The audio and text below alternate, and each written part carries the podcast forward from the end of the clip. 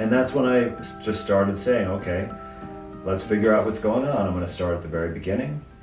I'm going to look at the papers that discovered the virus and, you know, take it wherever it leads me. And I never expected to find that those papers didn't actually show any virus.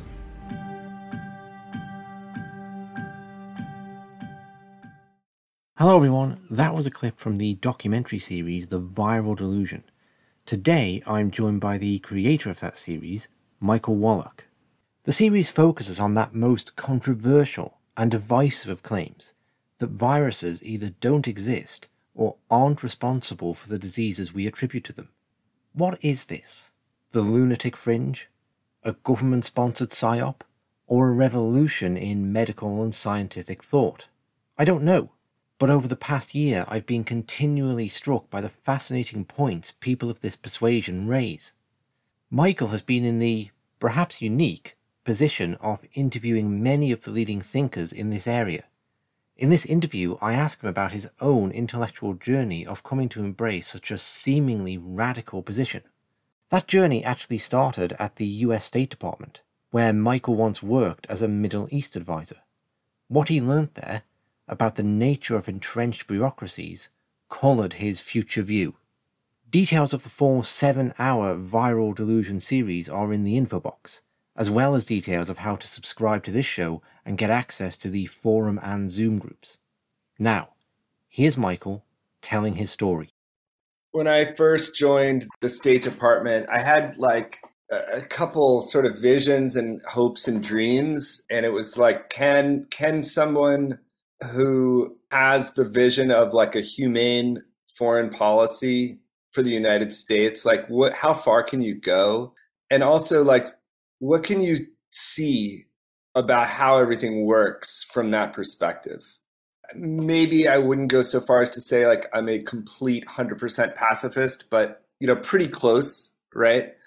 And so, from that perspective of like, let's not have a colonialist or a neo-colonialist foreign policy. Like let's let's treat people with respect and cooperate on equal terms and see where that goes, right? And so I got a job.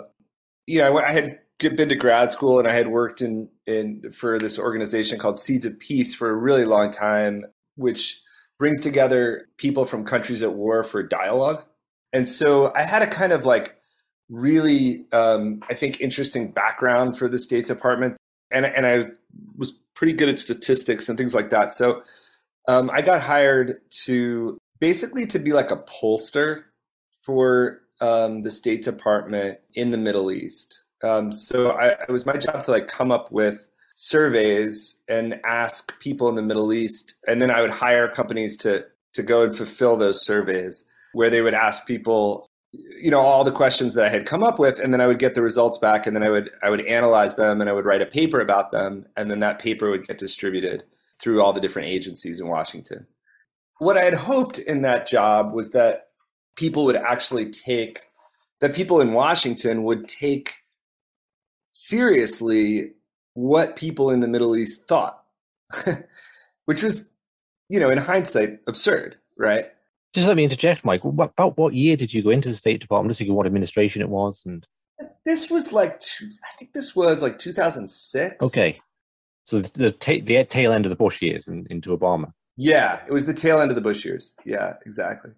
You know, but what I what I pretty quickly learned was that nobody cared from a policy making perspective what people thought in the Middle East. There was just no discussion like that at all. What seemed to interest people was um, the way that they could use that information, like for their own careers or potentially to manipulate people with different kinds of propaganda, basically. And then not only that, I kind of was like, I, I was looking for like, where's the policy? Like, where's the policy room? I, I kind of thought there would be like this ongoing discussion once I was inside the State Department about like what all of our policies as a nation should be. And I actually never found that conversation. I, I went looking for it all over the place. And I was a presidential management fellow, which is like, it's sort of put sort of inserts you into like the mid, middle of the bureaucracy. So I had access to like like all, all the all the top analysts, and none of them were really ever having conversations about what our policy should be. It was sort of fascinating, and I realized I like as a shorthand that essentially there was no conversation like that. And if you tried to make a conversation and you tried to challenge any sort of centrally held tenet that you would just kind of get shouted down or you, you would just quickly become like a black sheep that wouldn't be included in, in even the like paltry conversations that, that you m- might maybe get to be a part of. So like, you know, like one time I, um, I was in a room with like this general and I asked him like, what is the foundation of the of the relationship between the United States and Israel? Like, what are the central, you know, like was, it was just a question, you know, like what what are the central like factors? What are the the strongest motivating factors there? And he just like it was like he whipped his head around like it was like The Exorcist or something, and just shouted me down. And you know that was that. You're not allowed to have that conversation. If you bring it up, you're some kind of you're a black sheep so like on one side, you know, I saw stuff like that going on. On the uh, other side, I mean, I think one of the most like fascinating moments for me was, and and and this is more of an outlier. It's not like it was day to day like this, but but still, this this like I got invited to this special conference of analysts, and the lead inside the government and the lead speaker at that special internal conference was the PR firm who ran PR for Exxon after the Exxon Valdez spill. Right. And they were like giving tips to everybody on like how like because like the Iraq war was like a, a, a mess at that time. It was like an obvious mess. It was like the Exxon Valdez spill. They were like, look, this is how we do it. You need to have a 10 year outlook. And you know, you don't want to like store, drum up too much controversy around it. You kind of want to just let it float away in the in the public's mind and bring up other topics. You know, and I was like, wow, this is so dark. you know, this is so this is so dark. Like people are like being killed, mm. you know? And this is this inane like this this this really anti-human anti-intellectual plan which obviously the machine of government's going to do that but um, just being exposed to all of that and seeing it go down and and eventually it got to the point where I realized the only way I was going to ever have a career in uh, the State Department or really in Washington at all, like anywhere in the government, was that if I just embraced this whole ideology and only think within certain parameters and only spend your energies, you know, trying to come up with ad campaigns for the United States to win over you know certain populations to to look more sympathetic.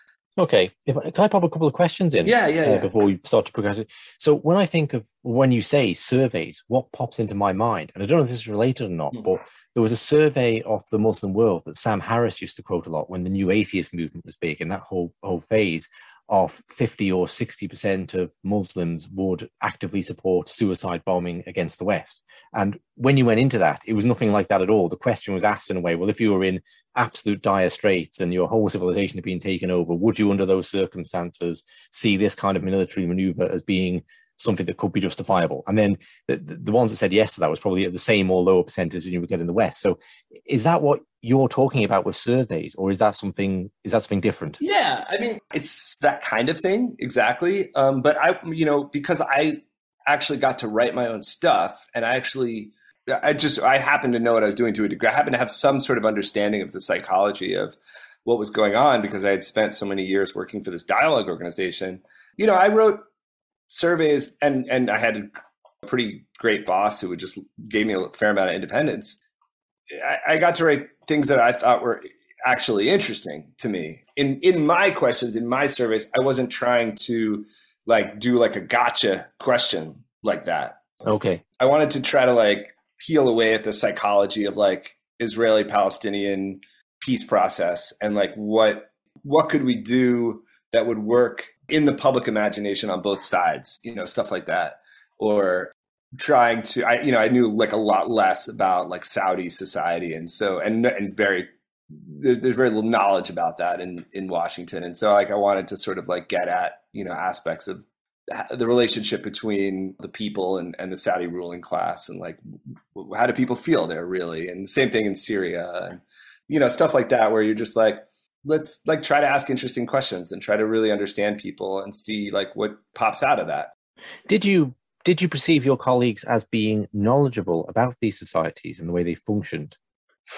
That's a good question. I mean there were a lot of colleagues that i had so some of them were knowledgeable and some of them weren't. I remember at the time it was the iraq war and i didn't think the iraq analyst the lead iraq analyst like he he like had no background in Iraq. It was like kind of stunning. But like the lead Palestinian analyst, like she was, she really, she totally knew what she was talking about. You know, she totally got it. So there was there was like a mixture. I mean, I just think that like to no surprise, like the vast majority of people weren't reading critical literature. That and that that really has formed my worldview in a lot of ways, which is that like when you go inside like institutions like the State Department or the Pentagon or so many different institutions, what what I found was that like nobody was reading the, the critical literature. Like it just almost didn't exist. I was kind of like, wow, I was almost felt like pretty isolated in that. Okay, so that everyone's consuming kind of reports from Brookings or these kind of think tanks, mm-hmm. and that's informing their worldview. And there's certainly not Scott Horton's anti-war radio playing in the background anywhere. That there's a kind of information bubble. Yeah, that, that's very because I think for for people on the outside, there's always this discussion of is the US government some super smart entity that's forging, willfully forging this global empire? Or is it just people who are really caught up in their own ideology, bumbling into one disaster over the next? And then, because of the economic power of the US, that kind of forges an empire as they go. And mostly people who walk out of places like the State Department uh, have this quite critical view of the level of competence of, of people in there in terms of seeing a broad picture of the world, in terms of, as you're saying, uh, taking on board the, reason they, they think the way they do is because it would never occur to them to think any other way at all. Yeah exactly. And and that's not to say that there i see i it, and this was like one of my central questions. It's like one of the reasons i wanted to go work for the state department i, I wanted to see like what how does the psychology of, of these institutions work? And um, you know for the I, I think that's for 90 you know, 5% of the people that I came across, it was just kind of like, yeah, this is just kind of like what we read and what we think, and this is just how we do it. And then, you know, then there were like the three or 4% of people who they kind of understood that there was a critical narrative, but they were like completely powerless. And it was kind of like, well, I'll just do what I can. And then uh, I think every once in a while you got the sense that maybe there were maybe some people who knew what they were doing but it was it was really rare to, to come in contact with them. So I, me- I remember like one meeting where like this guy who was very high up, very close to uh, Dick Cheney, came in and people were talking about how to spin what was going on that month in the Iraq war. And he basically like slammed the table and was like, don't talk about the effing Iraq war. Like, have you seen the steel production numbers? God damn it and I was like, oh, okay, this guy actually like is this guy's actually thinking like he's looking at steel production numbers. Like you wouldn't get like hard, you know, hard-nosed conversations like that anywhere, but this guy was actually analyzing and, and had some kind of plan. He had some kind of vision. He was trying to do something, you know, e- evil or good or whatever it was. It was real, and he was thinking about it. And that was the kind of thing you just didn't, you just, it, it stood out so much. I can still remember it to this day. Does that make sense? It does. I remember reading about Dick Cheney that he was on some board of commerce for economic development in Azerbaijan, right? And most people can't find Azerbaijan on the map. I might even be mispronouncing it, right? But I think, wow, like Cheney's actually knowledgeable about the economic development of certain industries in Azerbaijan and sufficiently involved in that to be on a particular board that discusses it. Like, if you're that involved in that one country, you must have a pretty advanced general knowledge of what's going on in the world, in contrast to a George W. Bush, say, who I wouldn't think would be able to find it on the map. And is that that indicated that with people like Cheney, there is this kind of it, it seems advanced level of knowledge of what's going on, right down to the minutiae of oil and gas industries in far off places. Yeah, absolutely. Uh, exactly. Exactly. And so I think, look, I think a lot of the thinking emerges outside of the government and then is fed into the government, you know, usually through the president and their and their appointees. And then the rest of the government just kind of plays catch up and uh, PR for for whatever those people are doing and what they want to know. And and that's kind of how how it works right? Like exxon goes looking for a new oil field to exploit. They find one in turkmenistan.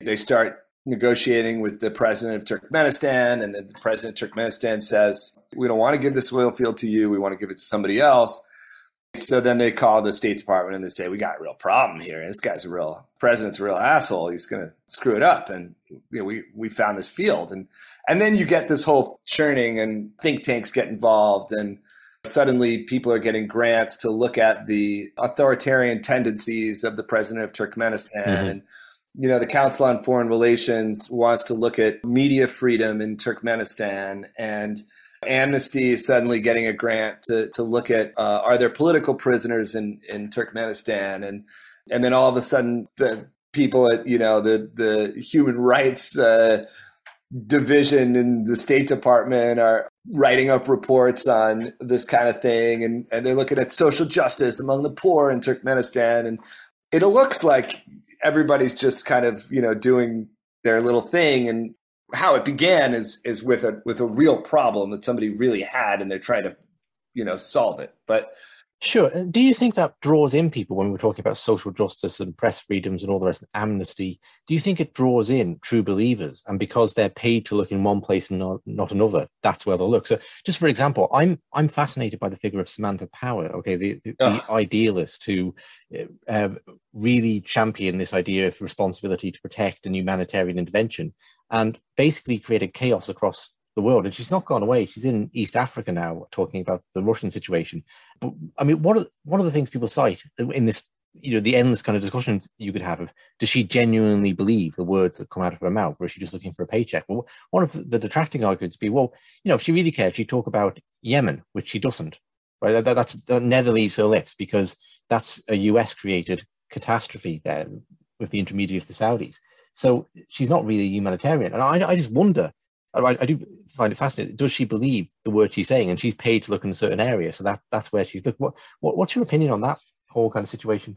I mean, it's been a really long time since I've been thinking about characters like Samantha Powers. I mean, it's been more than probably 15 years now. But um, I mean, my my basic take is that she's totally disingenuous. Uh, you know that your point is exactly right. But the other thing is sometimes, again, these characters will emerge out of academia again, without having read any real critical literature, you know, like I went to I went to graduate school at Columbia University. I studied like among considered some of the, the top professors and critical literature on the Yugoslav war just never came across my right. You know, it just never it, it was I was never exposed to it through Columbia. I had to go search it out. You know, I had to go search out what the Serbian perspective on that war was. It wasn't presented to us. You know, we, we actually literally were pre- presented with like Richard Holbrooke's take on it and like Henry Kissinger's take on it.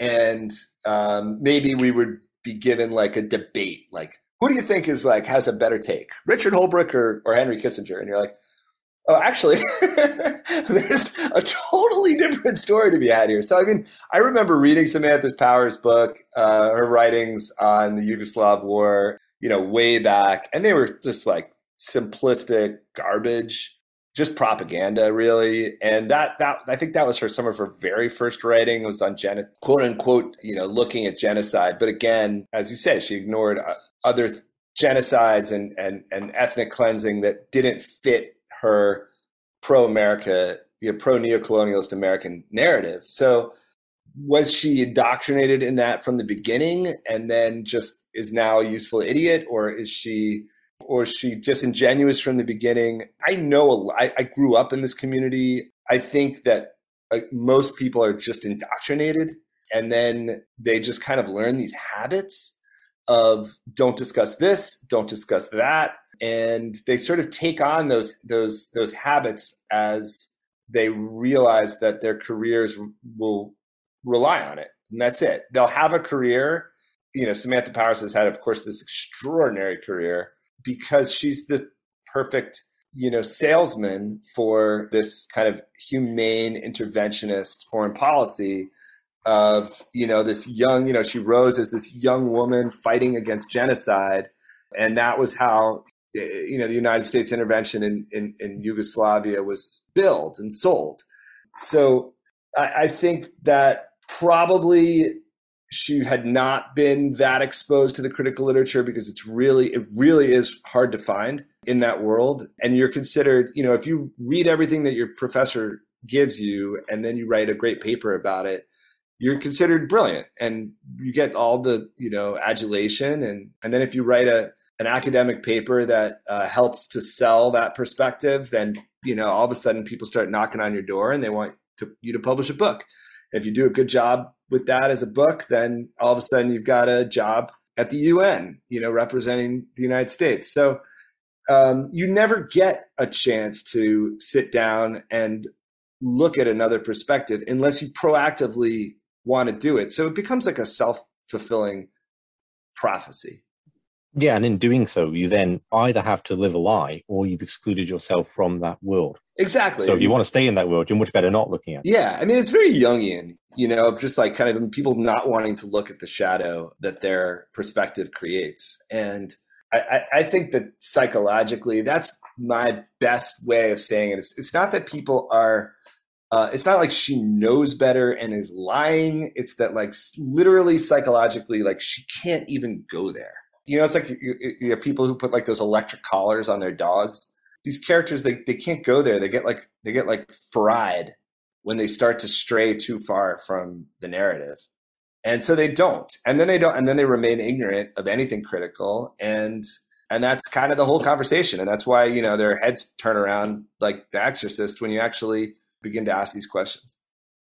Sure, I mean, to a degree, I can understand it because people particularly having a podcast, people will leave comments or write to me all the time with points that challenge my worldview. Okay, and some of them I want to look at, and, and we're going to discuss in a moment about viruses not existing or not having the effect they've had, and that's certainly something that's challenged my worldview.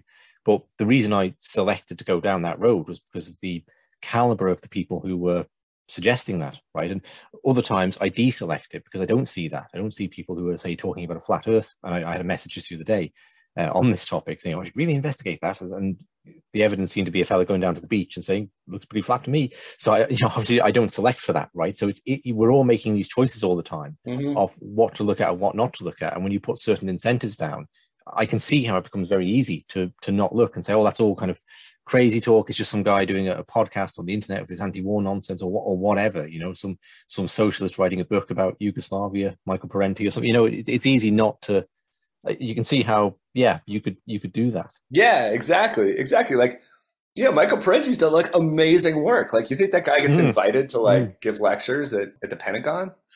No. Of course he doesn't you know? So uh, the people who are sitting there at the pentagon aren't there that, that book's not coming across their their their desk. I, I, I couldn't agree with you more.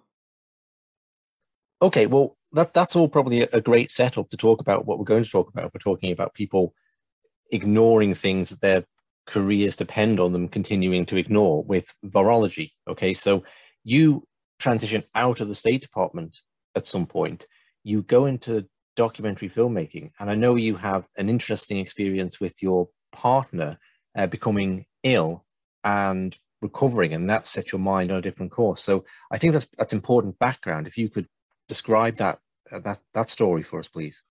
So I left the State Department and I moved to New York City. We were living in Brooklyn, and then my wife suddenly um, had these knees that were getting really inflamed. And it would happen for like a couple weeks, and then they would uh, go down, and then her, her, other knee would get inflamed uh, for a while, and then her like elbows sometimes. Uh, but it got to the point where she was really having a lot of difficulty walking she started going to rheumatologists in, in New York City, and they all said the same thing, which was uh, that she's got early onset arthritis, and there was nothing that um, could be done really fundamentally. Um, but they could give her a, a, regular steroid treatment, and that she should get a, a good cane. and the, the steroid treatment would take away some of the pain and bring down some of the inflammation. But um, it was something that she was going to have to stay on for the rest of her life. And it was really shocking. I mean, I, I, still remember like being on Sixth Avenue and seeing my wife with a cane, and she was 30 and absolutely gorgeous. This like these tears coming out of her eye, you know, in fear that this was this was her life now. And I heard on the radio this doctor on uh, WBAI in, in New York City, which is like uh, the alternative radio station. And he sounded so smart and he was so mad at the medical system overall. And I was just really impressed with how he could field questions about like really disparate topics. And I, I told my wife about him. I said, let's just, let's just give this guy a, a call. He sounded really smart. Maybe he's worth checking uh, and talking to. And so we went to, um, well, she went to go see him. And he had been the, the chief pathologist at a hospital in New York City and then had been so frustrated with the standard of practice that, that he, he quit and had started his own practice. His name was Dr. Ali, and he was a Pakistani Muslim doctor who was so good that he was actually the personal doctor of the Lubavitcher rabbi. So, I mean, you know, here's the, the, the you know, it's just kind of an amazing little New York thing. Anyway, my wife walks in. He takes a look at her and he says, Are you a professional athlete? She says, No. He says, What does your bathroom look like?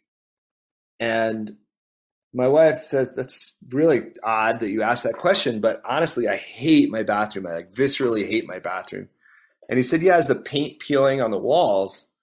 And uh, and she said, "Yeah, it is." He said, "Okay, you, are having an allergic reaction to mold, and you need to get out of that apartment, and you'll be fine."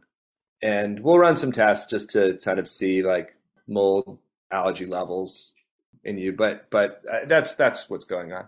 So we we left that apartment right away, and that was 15 years ago, and it never, um, you know, after after a year of being unable to walk the second we left that apartment and we were very hyper you know aware of any mold after that um, it's never bothered her again literally never not for 10 minutes that's incredible and obviously i think it's possible for anyone to see how that would have a strong impact on your mindset regarding the competence of oh, yeah. the, the health system at large and the possibilities the possibility of what is possible when you step outside of that it led me it led me and my wife on a journey where we suddenly realized that you know some of these obvious things that um, anyone if they weren't indoctrinated would realize which is that the medical system just like every other system is highly politicized is high you know comes out of an economic context um, that you know the whole structure of the thing has been uh, has come out of a very particular historical economic context. And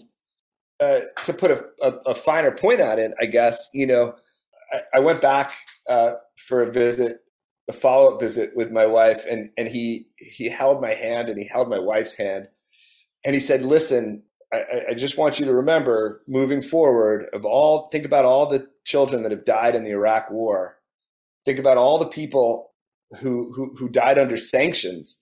He said, this pales in comparison to the Lipitor scandal alone. So be very careful about anything you read from the medical industrial complex and never trust the new Enron Journal of Medicine. And, you know, the New England Journal of Medicine is what he referred yeah, to. Yeah, yeah, you yeah. And I said, wow, this is amazing. I, I just didn't hadn't even occurred to me that this realm that we consider sort of apolitical is, of course, insanely politicized. So here I was.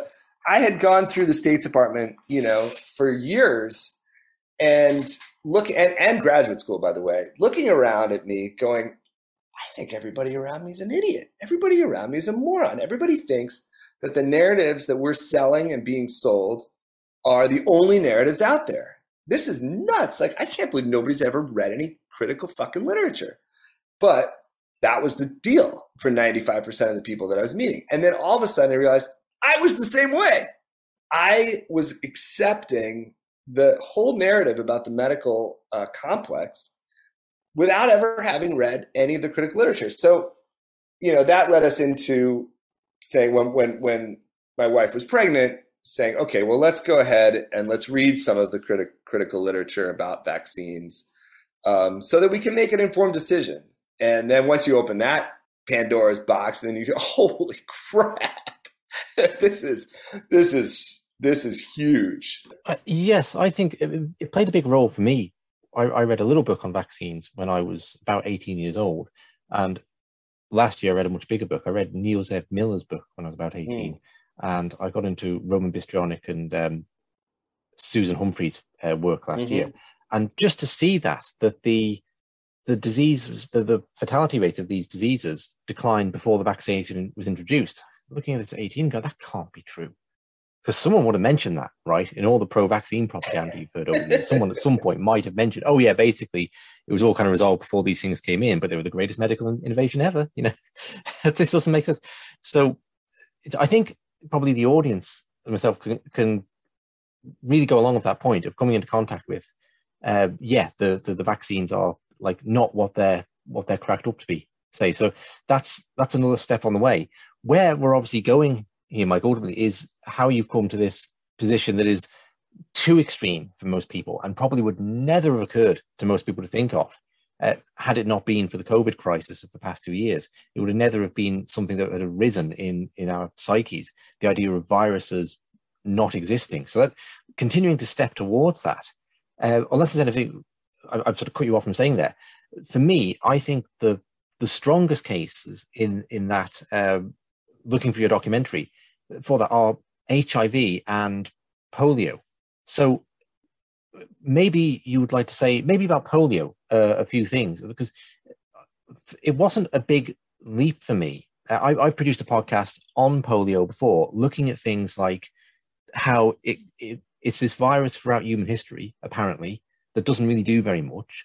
And then people move into cities and start drinking sewage and they all get sick. And that's because of a virus. And then the land starts getting sprayed with all these toxic pesticides um, and ultimately DDT. And right at that time, there's an explosion of polio. And then it goes away just before the vaccines come in, but just after DDT is banned, it, it falls off a cliff. And then all the numbers are reclassified of what constitutes a case of polio and an epidemic and so on uh, after the vaccine comes in. So it's much harder to have both a case and an epidemic. So please like add to that in any way you wish to. But to me, that seemed to be like one of the stronger cases. Oh yeah, I mean it's just. But let, us even go back for a sec because it's. I mean, like just it, it's so interesting. Like last night, I was watching, um, you know, Independence Day. You remember that old Will Will Smith movie from the nineties? Oh yeah, that's a big part of my childhood. Yeah, I mean, it was good. It was really, you know, my, my son was like, "I really want to watch like a great action movie, Dad," and I was like, "Okay, let's let's let's watch Independence Day." And so they don't know how to beat the aliens, you know, and all of their bombs and their missiles don't work. And then uh, and then Jeff Goldblum's dad, you know, Jeff Goldblum can't figure out how to, how to beat the aliens and Jeff Goldblum's dad says, um, you know, don't don't sit on the floor. You're going to catch a cold. And mm. Jeff Goldblum says, you know, he has that moment, that like third act moment where, oh my God, his eyes twinkle. And Dad, you got it. A cold, a virus. We've got to give the aliens a virus. And it would just, I mean, having done all the research uh, and spoken to so many scientists now and looked at this so carefully. It's it's so fascinating to see how um, how embedded this idea is in our culture, and whether that's purposeful or whether that's just a reflection of how it's embedded it had become by '96. You know, the idea that a cold equals a virus it's it's it's it's really deep in our culture, and a lot of people um, haven't necessarily thought about that, and they haven't looked at the etymology of how, uh, of the word and how that came to be. You know, like another thing with my son is like we played, um, you know, Mario Brothers, and uh, and then uh, we discovered Doctor Mario, which is an amazing, you know, Nintendo classic Nintendo game you know, Dr. Mario, you have to kill the virus. And you beep, beep, beep, beep, beep, beep, beep, beep, beep, and you like try to kill the virus every time. So this idea that there are viruses and um, that's why we get sick. It's really deep in the culture, but you know what that actually means to people, it, it's different, right? Like if you said like how many nucleotides does SARS-CoV-2 have? Right? Is it is it is it embedded in the culture that that there's thirty thousand nucleotides or that there's twenty nine thousand eight hundred? Right? Theoretically, it's not.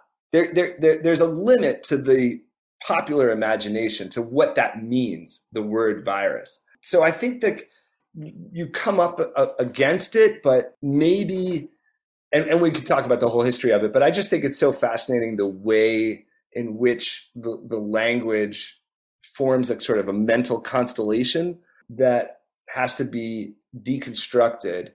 Um, there's there's absolutely no reason for anyone to get upset about etymology or epistemology or any of these things. They're just super interesting. That's all there is. It's just super interesting. It's always helpful to have another perspective. It's a fascinating story. So I just want kind of wanted to start with that, I guess, because it was just on the on the top of my mind because I had just seen this last night. Sure. Well, I could understand when when I read the book Virus Mania, and initially I didn't really get what they were saying. I had the audiobook on. I was out walking through through town, and all of a sudden, the extravagance of their message hit me. The, the this COVID virus might not be a thing. Like this might be a fabled enemy and we've locked down society. Thousands of people have died. This has happened. That's happened. The world economy has been trashed. So many people have starved. Everyone's running around with masks on. Everyone's terrified of it. And that thought, for the first time a year into this, entered my head. What if this is not even a thing? What if we've been fighting an, an imagined enemy here? Not that I believe that, but that's the first time I'd even entertained it. The first time that thought had arisen, and it was one of the few times in life I had to pause the book and I couldn't listen to it anymore because it's just too sharp a handbrake turn for my mind to make. Right, I, I had to acknowledge that, but it, it was like the programming in me needs to be rewritten on such a foundational level just to entertain that. Because the idea of viruses has just always been there for the time, you know, I had measles as a kid, and it's like, yeah, you got a virus. This is a thing that happens. And then, you know, I, I had to just take a break from it. So mm-hmm. Mm-hmm. I, I can I can understand that there's a lot of places where I think there's agreement with a broader range of people, okay, and then there's a departure. So I mentioned Susan Humphries and Roman Bystrianyk, who wrote the book Dissolving Illusions around vaccines. It's an excellent book, but they they have all the same opinions really about the DDT being one of the causes of the kind of paralysis you see uh, that is then attributed to polio and polio continuing under other names, the rebranding, everything I know about that really comes from that book. And also I find it corresponds with what you're putting in the documentary. Um, but they, they write in the book that pesticides led to an increased susceptibility of viral invasion. DDT was found to enhance the release and intercellular multiplication of the polio virus. Um, and I find it quite interesting because they're saying that two different things are going on. So one, straight up DDT poisoning is paralyzing people. Um, yeah. But also there's there's DT is enhancing polio, and that, that seems like in some ways, well, yeah, is that an un, unlikely coincidence? But what what I have to overcome is this kind of technical jargon of just reading the Wikipedia page on on polio. I come up with the, the first thing it says is polio was the polio virus was isolated in 1909, and the structure of the virus was elucidated in 1958 using X-ray diffraction by teams at these different colleges, and it was found to have iso head oh, I'm, going to say it's some sort of symmetry and it goes on about the the, the Michigan Institute of Technology and um, the three-dimensional structuring of polio was determined in 1985 using X-ray crystallography. It all sounds like wow. There's a lot of scientists looking down a lot of microscopes and seeing something which they are positively identifying as a polio virus. And in my mind, I think, well, no, come on. Surely they can't all be wrong, right? Surely there, there can't be this grand illusion that is clouding the minds of such clever people. So surely this minority of doctors, like the Baileys and and and others, must have just must have gone a, a bit too far, right? So how do you respond to that that seeming level of complexity of all these people coming up with looking down microscopes and saying, yeah, well, there's a virus here? yeah, I mean, it's the the the, the sad thing is that you know we're wrong all the time about all sorts of things institutionally. You know, um, I mean, like there's like obvious examples, then there's less obvious examples. I mean, like obvious examples like phrenology, right? Phrenology uh, in the 19, you know, at the beginning of the 20th century, you know, this was a this was a big field. This was a big academic field. And you know, the the, the largest phrenology department in the country was uh, at Harvard. And so you had all. Yeah, this is this is personality traits from facial structure. Yes, or, essentially, yeah, okay. was the, the the scientific justification of racism, right? Where you know they quietly in the background started off with the assumption that certain races were intellectually superior, and then went about you know all of this scientific research to kind of prove that and find associations and correlations and and all this stuff. And they you know there was all sorts of you know stuff that was published on this. And now we look back and we say this is bunk. This this is you know this is this was all begging the question right? And you know or you see the same thing that doctors were the were the leading supporters of hitler you know during world war ii um, or just this past you know just two weeks ago you know, oh, it turns out that the last 20 years of Alzheimer's research uh, turns out to be, you know, completely bunk. I mean, you know, yeah. tens of billions of dollars put into Alzheimer's research, all upon a, a, a mistaken foundation. You know, you can just kind of go on and on and on. You know, whether it's the Lipitor scandal or whether it's you know the low fat diet or all of these things. I mean, we're constantly um, encountering paradigms that upon close inspection are the whole paradigm's wrong. And all sorts of money gets spent you know on research within that paradigm because that's the whole that the whole point is to justify the paradigm right? That's the whole the, the whole idea. It's just like when, when I go back to, to to what i was saying uh, in terms of like exxon finds oil in turkmenistan and then you know all this research money gets generated that essentially is meant to dis- destabilize Turkmenistan, you know, and, and all this research money in in the medical field, it doesn't come out of nowhere. It's it's it's it's put into play by companies that are trying to sell pharmaceuticals. I mean, there's uh, um, Leemon McHenry didn't make it into my documentary, but he wrote a great book called The Illusion of Evidence Based He was a, a, philosophy of science professor for like 30 years and then was asked to be an expert witness in a, a scientific uh, debate about a pharmaceutical company.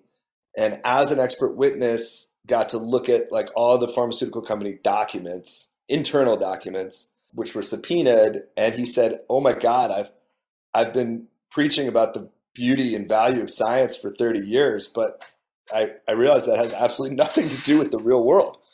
This is this this this isn't science. This is just marketing dressed up as science. And um, he said, if you read like, and he said the same thing about the you know New England Journal of Medicine. He said like, if you read the New England Journal of Medicine, you'll see a scientific article on page twenty nine about say heart disease, and then you'll see an advertisement for a drug on page thirty. And people think that on one side you have the, the, the science and on the other you have the advertisement but, but no actually they're both advertisements they've both been generated by the marketing arm of the pharmaceutical company okay so what you're suggesting is and i must say for people if they watch the documentary series the scientists and doctors on there go into this uh, in, in a great deal of detail laying out how this happens, but you're suggesting in a way that's similar to the State Department, in a way that I think we can all understand. People who get jobs there, they then read the material that's put in front of them. They're kept very busy reading that material, and they're essentially initiated into a certain paradigm about the world, and it never even occurs to them to question the, the edges of that paradigm and it would be financially ruinous for them if they did. It would ruin their career. Something similar is going on in the field of virology where a certain interpretation has been established a certain interpretation of why people get sick in uh, communities at the same time.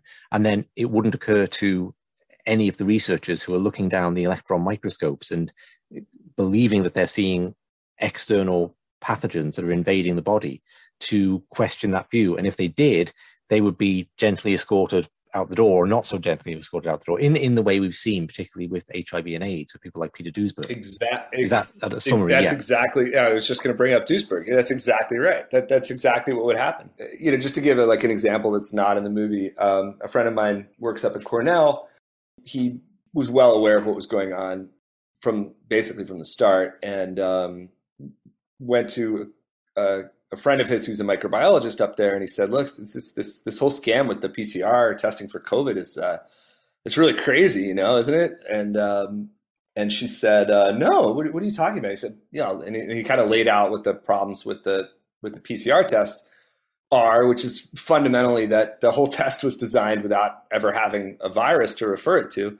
And she said, "Nah, we, you know, we use PCR all the time, and and it's it's this that's crazy talk, you know." And he's like, "Okay, well, um, why don't you read this academic article that came out by 30 top microbiologists um, criticizing the the PCR test for COVID?" And um, she said, "All right, I'll read that." And she read it. Got back to him like two weeks later, like, "Oh my God, you're right. The whole thing is is completely invalid." He's like, "Yeah, I know I'm right." and and she gave it to two other microbiologists, and they agreed. They were like, "Oh my god, the whole thing's completely invalid." He, and and and my friend said, "Yeah, you know, but but Cornell's up here testing like like a thousand kids a week with this completely invalid test, and then labeling them based on this test. It's, I'm, I'm going to try to have that you know stopped up here. Will you join me?" And all three of them said, "Like, oh, absolutely no way." They they didn't want to have anything to do with it. You know, they, they just wanted to keep their heads down, didn't want anything that was going to endanger their grant money or, you know, their role in the hierarchy. And, you know, of course, I think at this point, um, Cornell's getting just tens of millions, if not hundreds of millions from the biotech industry now. So yeah, there's, there's very little room for um, dissent, even intellectual dissent, let alone political dissent in this area. Okay, I've prepared a question on measles, if that's okay. Yeah. So one of the things that interested me, particularly when I opened various web pages alongside the documentary, listening to it, was the section on the Dr. Stefan Lanka, who's a microbiologist. Is that uh, correctly what yeah, is, I think? Yeah. And um, so he put out this challenge uh, for 100,000 euros for anyone who could prove to him that the measles virus existed. And Dr. David Bardens claimed he could, he could prove that, and it all ended up in court. Bardens won, and then there was an appeal to a higher court. And now it really depends who you're listening to as to what happened next. Well, the verdict went Lanka's direction, okay, but the why of that, okay? Because if I read the Wikipedia article, to, to sum up, it, it essentially says Lanka engaged in a kind of legal trickery where he worded the contest in a certain way that ensured he would win. So he said it has to be one paper that contains a complete proof of measles existence.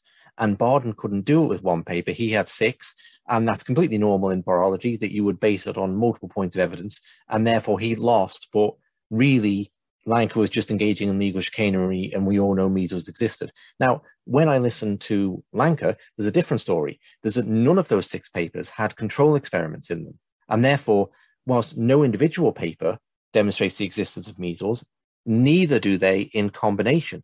And this is the wider thing that I just find shocking about virology, whether it's polio or measles or anything, not containing adequate control experiments.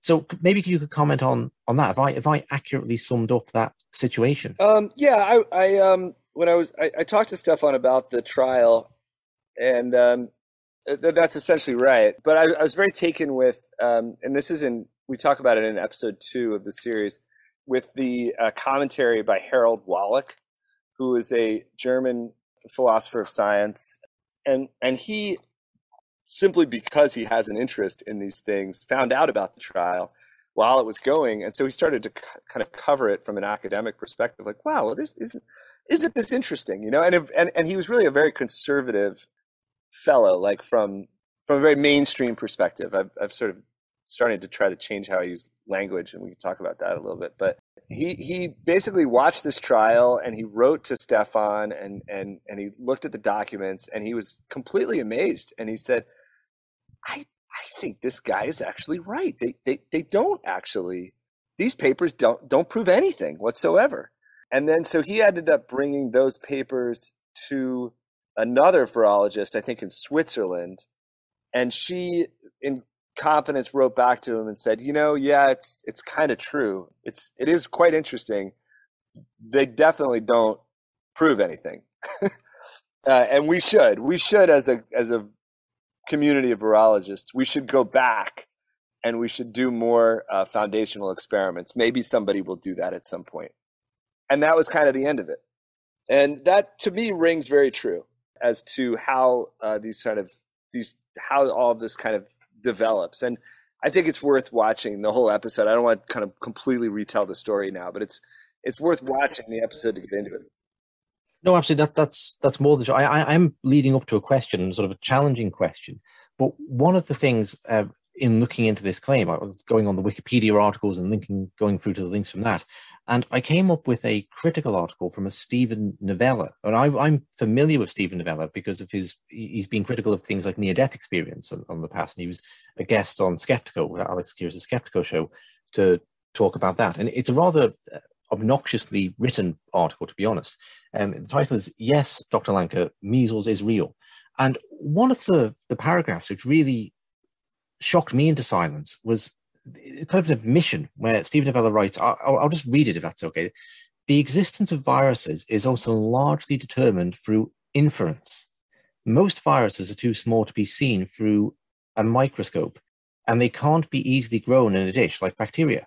Viruses are identified through isolating antibodies to them, isolating viral proteins, demonstrating biochemical activity, demonstrating disease activity, and eventually taking electron micrographs of viral particles. Taken together, this evidence can be absolutely definitive, but the denier can continue to argue that the evidence is all indirect or mistaken. Now, I found that a real, oh my goodness moment, because to me, that is not the public perception of where virology is at. When I saw the images of the COVID virus. You know those images where it's all in color and it's a floating thing. And I use some of them for a cover piece I used on an article I wrote on COVID and the implications of lockdowns right at the start. And I didn't really think about it, but when I saw that, I thought, yeah, that that's the COVID virus, right? That's what it looks like. When you look under the electron microscope, you see one of these little purpley reddish things floating around in three dimensions. And it was only later I found that's an that's an artistic rendering. Okay, so that that first line of what Dr. Novella is writing there, the existence of viruses is also largely determined through inference, was quite incredible to me. That that's what that that's the strongest counter argument the critics can make. Yeah, absolutely, and and it's it's kind of like a like a a circus trick, and I, I don't mean it as a trick. I think people really believe it. They're not trying to trick you or something, but you know, it's like if you, you know, if some at the circus they say, uh, inside this box there's a unicorn, and uh, if you look through this hole, you can see the hooves, and you look through this hole, you can see the tail, and if you look through this hole, you can see the horn. And it looks from that perspective like there's a unicorn in there, but you, you don't know that there's a unicorn in there. There's, you know, there could be a, a horse and a rhino. You know, there could be a, a, a man holding a horn it's completely inconclusive. The analogy is to say the electron microscope images, right? Where they look through an electron microscope and they see circles in the fluids of a sick person. And they say, ah, well, you know, our conception of a virus is that it's a circle. So we saw a circle. And the, the problem is that there's there's many other things in, in the human body that that look like circles in under the electron microscope. And there, there are even published scientific articles in the last few years of microbiologists saying, you know, in this paper, uh, it was claimed that these photographs are of the SARS-CoV-2 virus, but uh, you don't you don't know that. That that's that's an outlandish claim, you know, because this these could be other particles. Other other things look like that under the microscope that would uh, could absolutely be there.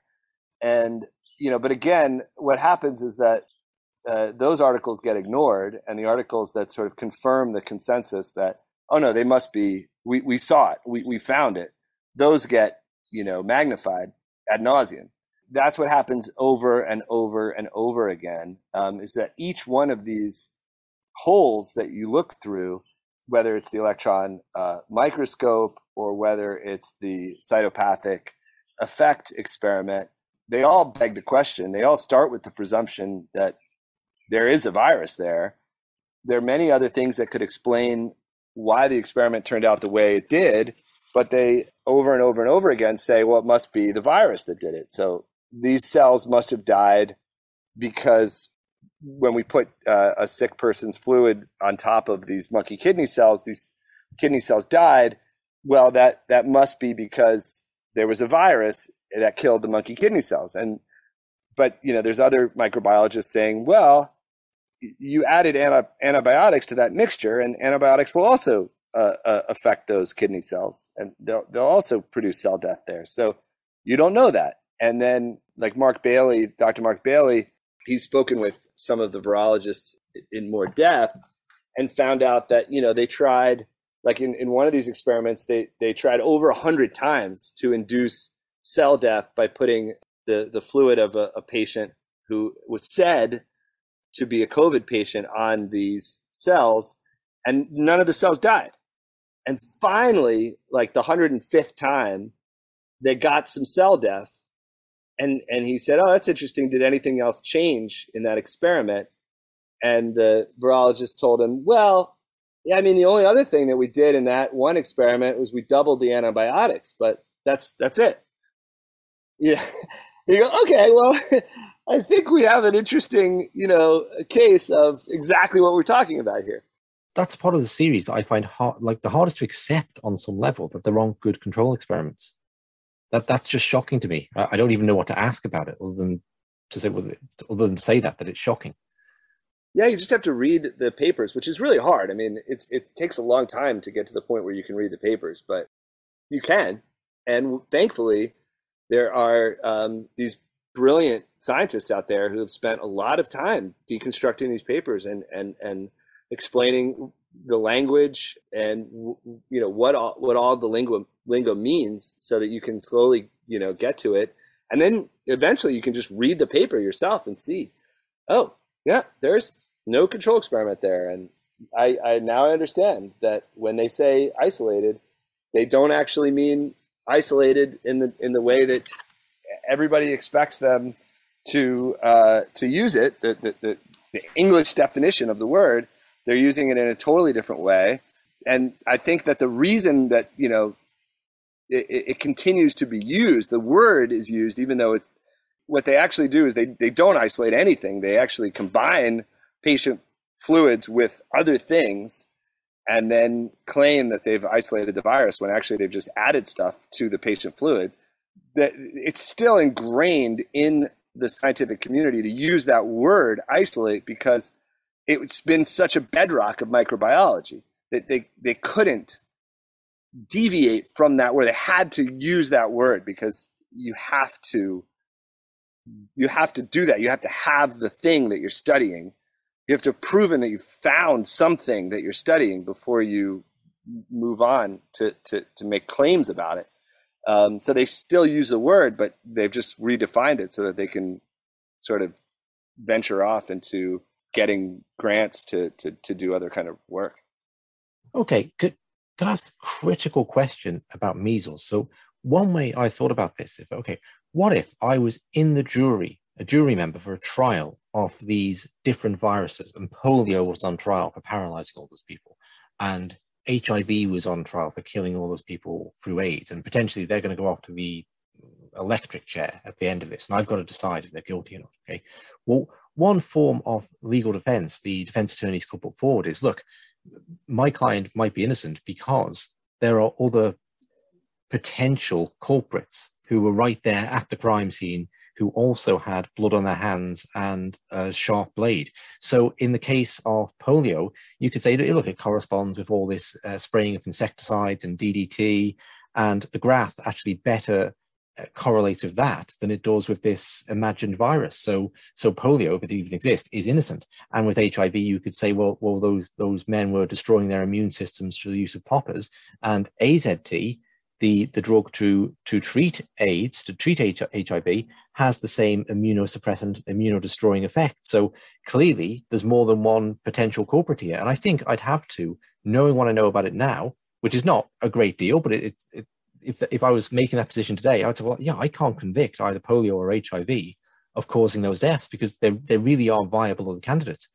With measles, I don't see that. So even if Stefan Lanka is right, it's not been isolated, there's no experiment that shows it, and we only know about it through inference. I think, well, yeah, but maybe it's a good inference because, yeah, you could say well, measles is very connected to vitamin A deficiency, but measles isn't vitamin A deficiency the way scurvy is vitamin C deficiency. So I find the the alternatives seem to be a, like a detoxification process. They all seem a bit of a stretch to me.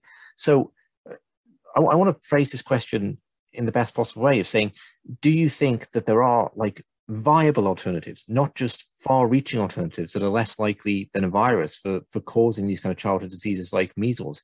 And or let's say, or do you feel there's like more work to be done to establish if it's not a virus, what on earth is going on? Yeah, I mean, I think that, you know, one piece of evidence that we have is that, you know, measles incidence fell off a cliff, you know, significantly before there was a measles vaccine. Oh, absolutely. Something happened that brought measles incidence down. You know, I, I haven't done a deep, super deep dive to look at what changed in the environment in 19, I think it was like the 30s and the 40s, I think that that measles incidence fell. I, would have to go back to look at the chart exactly, um, but you'd have to look at like what what was in the environment. You know, what, what was going on? What was in the food? What was in the medicine that people were taking? You know, was there a change in the smallpox vaccine that that was put out? There, you know, there's there's all sorts of things that that are changing all the time in our environment, and I think that I hope that people can take that away. Uh, if there's anything that I hope people take away from from looking into this, it's that when people get sick, we have to ask the question of what changed in your environment, what changed in your food, what changed in your air, what changed in your water, what changed altogether in your life. And I've found that that, you know, for me, on a very personal level, that's been incredibly helpful to my health and to my wife's health. So you know, that was like the case with my wife, right? Like where, you know, they were like, well, it's just genetic, you know, it just happened to kick in. But no, there was actually something in the environment that they hadn't noticed. And that tends to be the story of so many diseases that we've looked at, whether it's scurvy or smallpox or polio or, or, and yeah, but let, let, me stop you, Mike. Yeah. I think there's a distinction there because scurvy, and it, I'm actually producing a little documentary on this because I think it's fascinating, right? It's absolutely fascinating how people didn't see what scurvy was for so long, given the economic cost of it and the cost in human lives. Mm-hmm. But scurvy, we can clearly identify that scurvy is vitamin C deficiency, and it's no more than that. It's not a virus that attacks you when you're deficient in vitamin C. And everyone who is cynical of the measles vaccine or everyone who believes in, in the importance of the environment will fully acknowledge that. The measles, I think the death rate went down 95% before the introduction of the vaccine. But the case rate is supposed to have remained relatively the same, and then it fell after the vaccine. Now, let's say there are ways you could foot those numbers. So let, us not go there. But everyone would then, looking at that, would have to acknowledge that measles has this massive, massive environmental component, more than a component. it's that is the major thing. And you could posit that probably kids got more vitamin A. That would be one thing that you could say because people are very susceptible when they're low in vitamin A to measles. So that's one thing. And probably their immune systems aren't as stressed because if you look at the living conditions prior to the uh, Second World War, certainly in, in Britain, it's shocking, right? It's, it's, hard to believe that there are people still walking around the world who who knew such moldy, damp, decrepit living conditions where they're living off a piece of bread and half an egg a day or something, um, and working down the mines. So absolutely, it's environmental, but it, it seems distinct from scurvy in that sense that you could just say, well, okay, all those environmental factors and and a depre- like having low levels of um, vitamin A in your system make you susceptible to this measles virus. And I'm not saying we can prove or disprove, but maybe what I'm saying is there still seems to be a case there that there could be some external agent that plays this role in measles. Or do you do you not think so? Or Well, I mean, I just, I, I mean, on one level, you'd say, okay, if, if there was, then then they would have found it, right? They'd they'd be able to isolate it. And um, is, it, is, that not like saying though they haven't found the Higgs boson particle because it's just so small, but you infer its existence from what's going on around it? I'm, I'm just trying to give. I don't know about that. I, don't. I just the, don't know. I don't know enough physics to be able to comment. No, okay, no, but what? But, but you don't have to know physics to know that the Higgs boson is so small that you can never ever see it. But if you look at the patterns of how matter is behaving around it, then you can say, okay, well, there must be a particle there. It could be something else, right? But you can infer there must be some sort of particle there. Because I don't know anything about physics either, but the, I think the analogy still works. That well, there could be this really small measles virus that we can't really see. Yeah. But that's that's. See, there, there, could be anything, right? There, there, yeah. there, there yeah. could be anything. I mean, you know, maybe 400 years ago, you might say there's a demon, and yeah. and, and, it has no uh, physical uh, property but uh, so you'll never be able to to find sure, it. I, I, wouldn't fall off my chair in shock if 50 years from now it came out that the condition that is measles is not caused by a virus. So, okay, well, like the, the, all these other conditions weren't, so why would I be surprised? Right. But I'm just trying to assess really where this case is at because I, I think it's one of the most fascinating cases for anything that's going on. The idea that we may have grossly overblown viruses or they may not exist, but there, there does seem to be levels like with it seems to be like polio and HIV to me seem to be much stronger arguments than than measles. And I'm, I'm just wondering if that's if you think there are levels in that, if you think it, the arguments are better developed in some ways, or if you think it's like a slam dunk for all of them. I, I, mean, I just don't. I don't think there's. I don't think there's serious evidence for for any of it. I mean, after looking at it carefully, there's just no serious evidence for any of it. I mean, it, you know, again, the the the, the central defining paper on measles, you know, which we talk about a lot in, in the second episode, is this 1954 paper by Enders, in which he says, you know, we, we took the, the, the fluid of a, of a sick kid and we put it on these monkey kidney cells and we added uh, milk and sheep's blood and cow's blood and antibiotics and and we put it on these uh, monkey kidney cells and, and some of the monkey kidney cells died and then he notes at the end, interestingly, we also put the fluids of a healthy person who didn't have measles, and with all these other additions, uh, the cells also died. Maybe somebody should look into that. But I think that the reason that the cells died was from the fact that there's something in the, the, the, the kid's fluid that's related to the fact that he had measles. Well, that's just a completely, like, entirely inconclusive argument. I mean, it's it's completely specious. You know, you could investigate, you could continue to investigate, and that's fun. Um, but what happened is essentially you, you had more specious arguments piled on top of that. Um, and I think the central reason why it, it was funded and, and people continued to, to, to, go down that, that route was that it justified uh, the vaccine. So, I mean, you can't, no, you can't prove that there isn't a little demon uh, or a little evil gnome or a specific cell raping virus in there but it's neither here nor there. It's it's it completely uh, i wouldn't want my treatment based on that. Yeah. Okay. That's perfect. I, I think that's really brought clarity uh, to my mind and then hopefully the audience by proxy there. So that, that's that's great. Thank you Okay, my, my, penultimate question was going to be about COVID and the death spike we see and what could account for that. You know, I think we've kind of talked about that in other ways about how different factors come in, and I think I probably put all the stuff out on hydroxychloroquine and midazolam. And if people watch the first episode of of your documentary series, Claus Köhnlein is on there talking about the different things that could have caused the death rate to spike. So I'm tempted to to leave that not risk kind of repeating ourselves in just in a different form. And I'd like to ask the, the final question I have is about the nature of the dialogue taking place on this issue, because it, it seems to me that everything got polarized very quickly in COVID. And you've got these, these two different groups who are very cynical of, very much opposed to the state's COVID policies of lockdowns. And they both, rec- both groups recognize this is, uh, the, the masks are ineffective that the lockdowns caused devastation, that potentially millions of people are starved across the world. Okay, um, but they have a completely different accounting for what is actually going on. So there'll be a lot of overlap between a book like Virus Mania and Robert Kennedy's book, The Real Anthony Fauci, except in Robert Kennedy's book, there's this real virus that's running around and it's really killing a lot of people and it's really very dangerous. And what we need is treatment options like ivermectin and hydroxychloroquine and so on. And then obviously the, the virus mania, the, the, the no virus paradigm completely rejects that. And when I've spoken to people about this issue in groups I go to and all the rest, everyone says the same thing. Everyone's confused about this and everyone wants to see people from opposing camps in the same room. And that never seems to happen. And I know Mark Bailey, I think in the first episode of the series, says, uh, Dr. Mark Bailey said it's, it's been impossible. It's been impossible to talk to people. And I, I tried to follow this rabbit hole a bit. I listened to, um, so I read, sorry, some of Steve Kirsch's newsletter. He sort of famously appeared on Bret Weinstein's podcast with Robert Malone, and he was writing these very aggressive kind of newsletters about how the, the virus people, the no virus people are all running a con and uh, they won't turn up to debate him. And then I thought, that doesn't look good. Maybe Mark Bailey's wrong. And I pulled that thread a bit further, and Steve Kirsch did not come out of that looking well at all. And it just, it seems to have polarized in the way that truth movements, like I, I have a background looking at 9 11 truth, and that all polarized very quickly, and it ended up with all this infighting.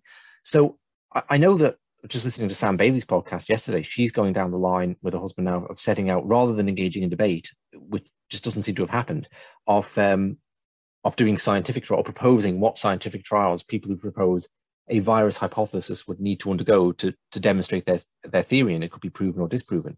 But I, am really asking, what's your sense? Because you must have had, had or attempted engagement with people who have opposing views to this, um, and not people who are radical supporters of the state, people who are themselves dissidents, but radically who really are opposed to the to the uh, the, the no viral hypothesis. And do you think there's any chance of getting dialogue going? Because I I'm convinced that's the best way for the average pleb like myself to come to an understanding of these issues and to deepen one's understanding is to look at two people in a respectful yeah. conflict, if you like.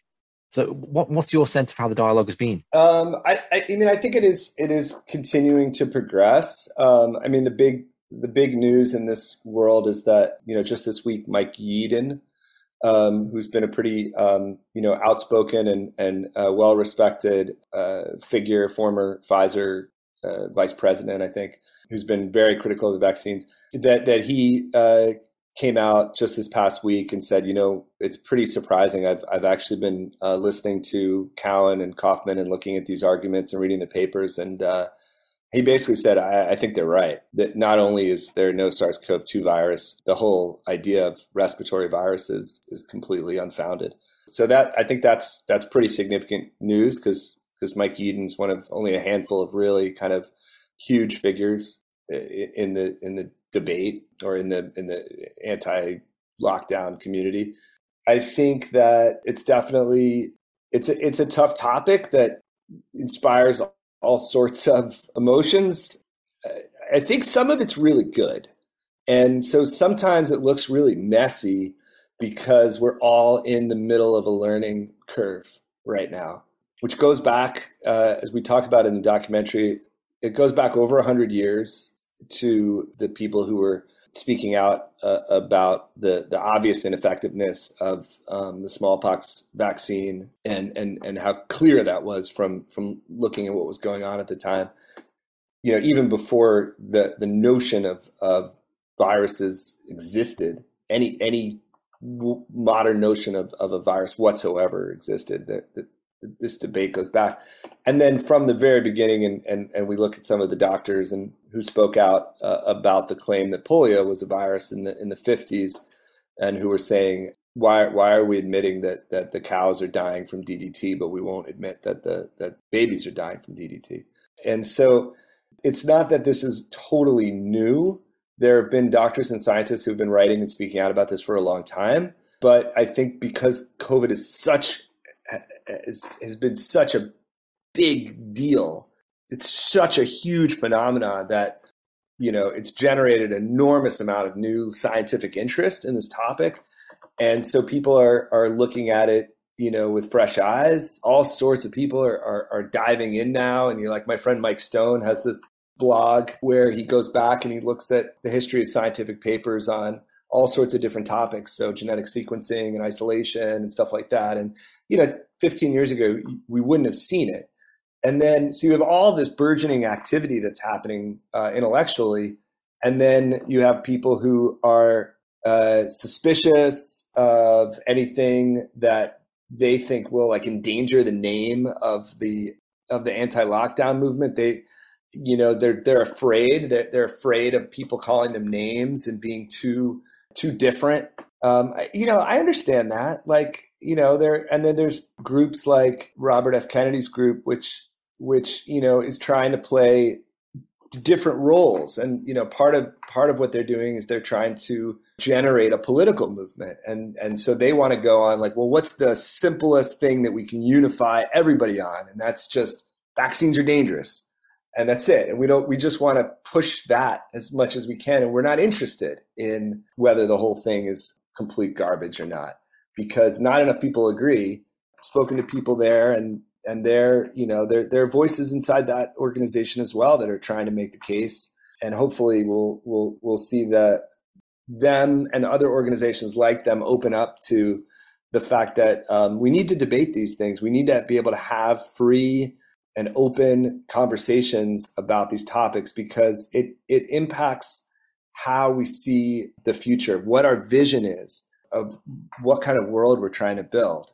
I think that in the best case scenario, when people really understand that the virology thing is, is a red herring and that disease develops out of poor nutrition, poor poor water quality, poor soil quality, stress, you know, lack of sleep, and and then there's this barrage of toxins that we're exposed to. When people start to really see that, then when these pharma controlled organizations like the WHO, when they start bringing up monkeypox, people are going to immediately understand that if we're seeing new symptoms in people, there are real causes for that, not imaginary propaganda uh, pieces, but real changes happening in our environment that we need to look at and we need to have conversations about that. If the focus is there, if, if people's if they if they understand intuitively to go there and not to go with what they've been taught in Independence Day or in Dr. Mario on the Nintendo or what they've been told on the radio by CBS News or whatever, then it's going to backfire in their faces every time they try to scare people because every time they try to scare people with a new symptomology that's arising, people are going to say, "Oh, wow, we better look at this. We better understand what new poisons are out there." or what new problems are happening in our food supply. And then we're going to have political movements that try to fix it. You know, like I was just listening to an entomologist talking about bugs, you know, when do bugs eat leaves and when do they not? And that bugs will only eat the, the leaves of sick plants. Only. He said you'll see 2,000 bugs on one leaf, and there'll be a, a leaf right next to it of a healthy plant and not a single bug on there because that's what bugs do. They eat sick plants and uh, so you you want to have you know you want to have health you want to like look for ways to ingrain health in our society and that that question of how do we have healthy healthy kids healthy lives that's a really profound political question that has to do with uh, issues of of class of, of you know wealth of you know it, it cuts to the core of what it means to think about our entire society. And, and that's, in my view, what is so neatly avoided by the whole virology paradigm. Don't think about any of that. You don't have to think about any of that. You just have to think about this invisible entity. And we've shown you a CGI of it that looks really scary. And we're not going to talk about the fact that that CGI was based on a picture uh, from a, um, a scientific paper in which you know that that that could have been anything um, not anything, but that there are, um, it certainly didn't, there's no proof that, that this thing exists, let alone causes disease.